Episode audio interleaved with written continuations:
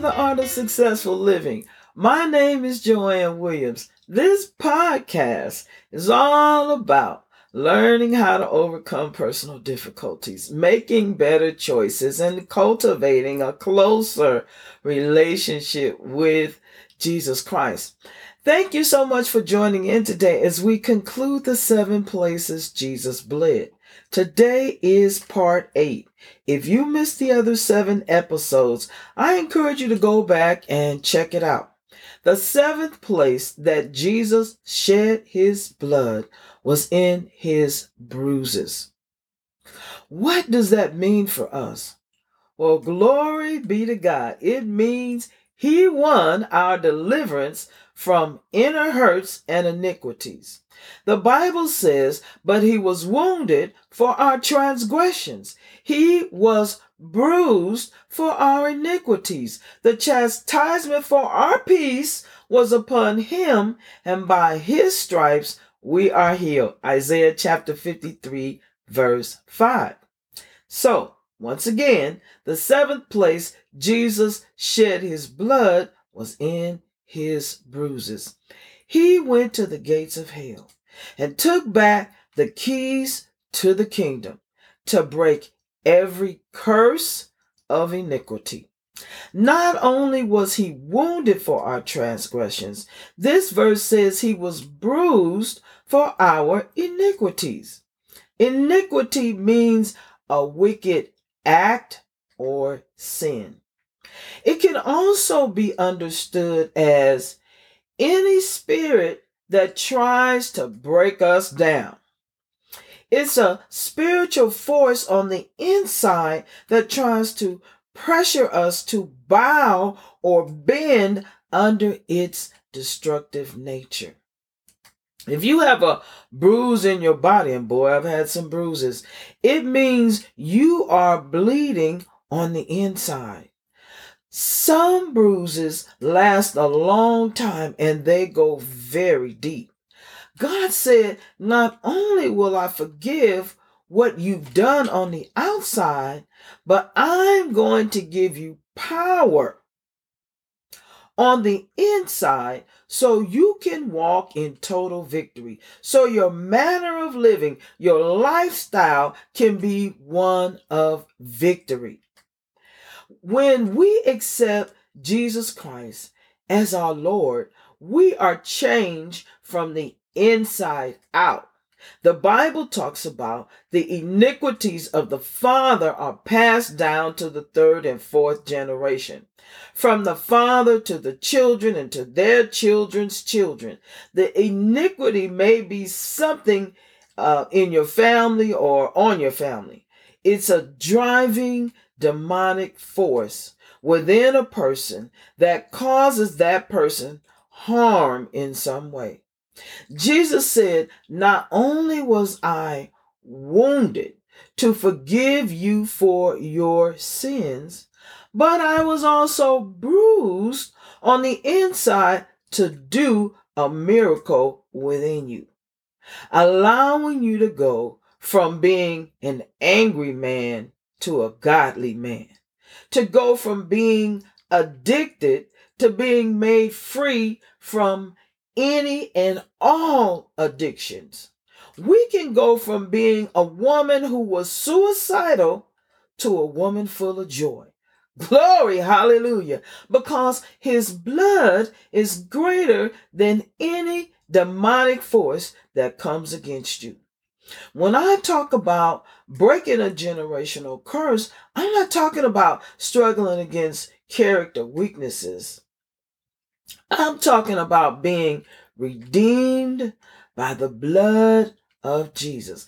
I'm talking about being healed physically, emotionally, and spiritually. I'm talking about being delivered. We can plead the blood of Jesus to wipe away our sin and to set us free from the iniquity that drives us to do the very thing that we don't want to do.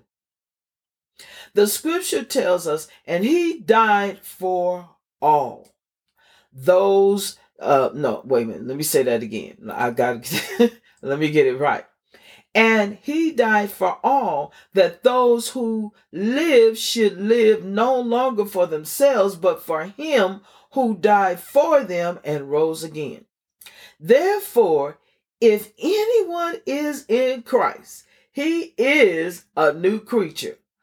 All things have passed away. Behold, all things have become new. And that's found in Second Corinthians chapter 5 verses 15 and 17. And you know what? That's one of my favorite scriptures.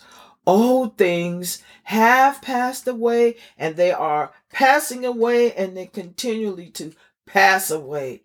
Because this is a process and our salvation um, is an ongoing process.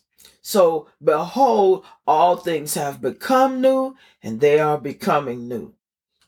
When someone has suffered a physical blow they develop a discolored bruise I don't know if you ever seen that. Man, I've hit my leg up against a pole one time, and boy, was it big and puffy and purple and black and red. I mean, it, it, it looked terrible. And oh, the pain.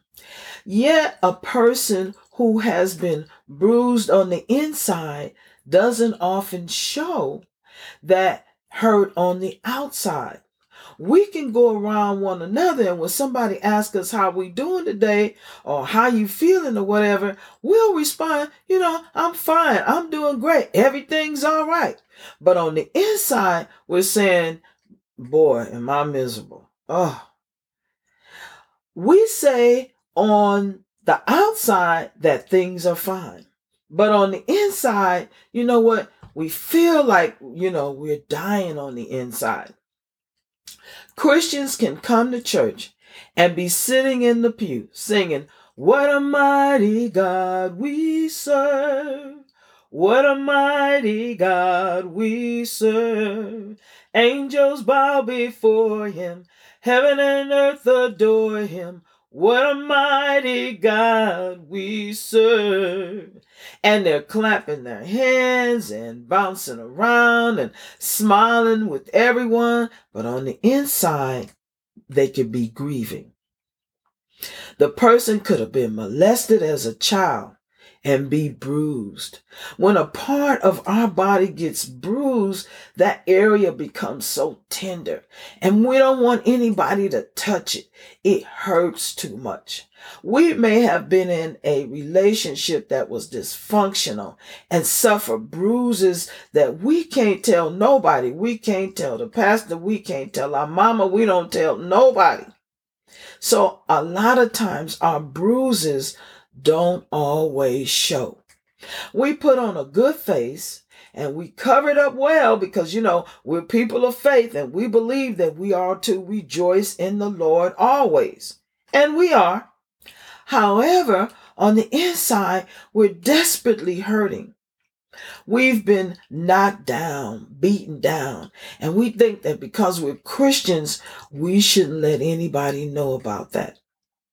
When someone is bruised, it means he or she is bleeding.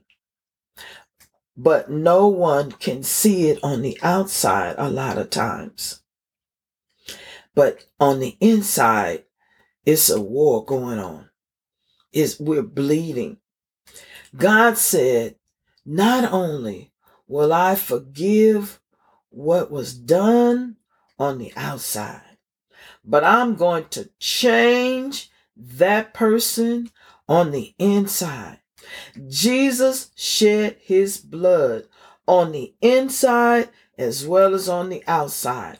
He was bruised inside to change the person on the inside, to change the nature that causes him or her or us to hurt or to suffer through his blood. We are not just free, we are free indeed. Whom the Son has made free is free indeed. The scripture says, For he made him who knew no sin to be sin for us, that we might become the righteousness of God in him. Second Corinthians 5:21. We are changed and being changed from the inside out. A wonderful change has come over us. Ain't that good news? We can plead the blood of Jesus to wipe out sin and to make us free from the iniquity that drives us to do the very thing we do not want to do, to deliver us from inner hurts. We are being transferred from that old creature to the new. Wow. Praise God. Glory be to Jesus. Thank you, Lord, for all that you've done for us. Well, that's all for now. But you know what? I hope that you will tune in next week because we're beginning a new and exciting series. And I hope that you encourage others to tune in and to listen to this because we're going to be talking about women of the Bible, hard truth, beautiful stories. The women of the Bible, hard truth, beautiful stories. If you have enjoyed this lesson and series on the seven places Jesus bled, give me a thumbs up. Also, click that notification button so you can be notified when the next podcast comes out.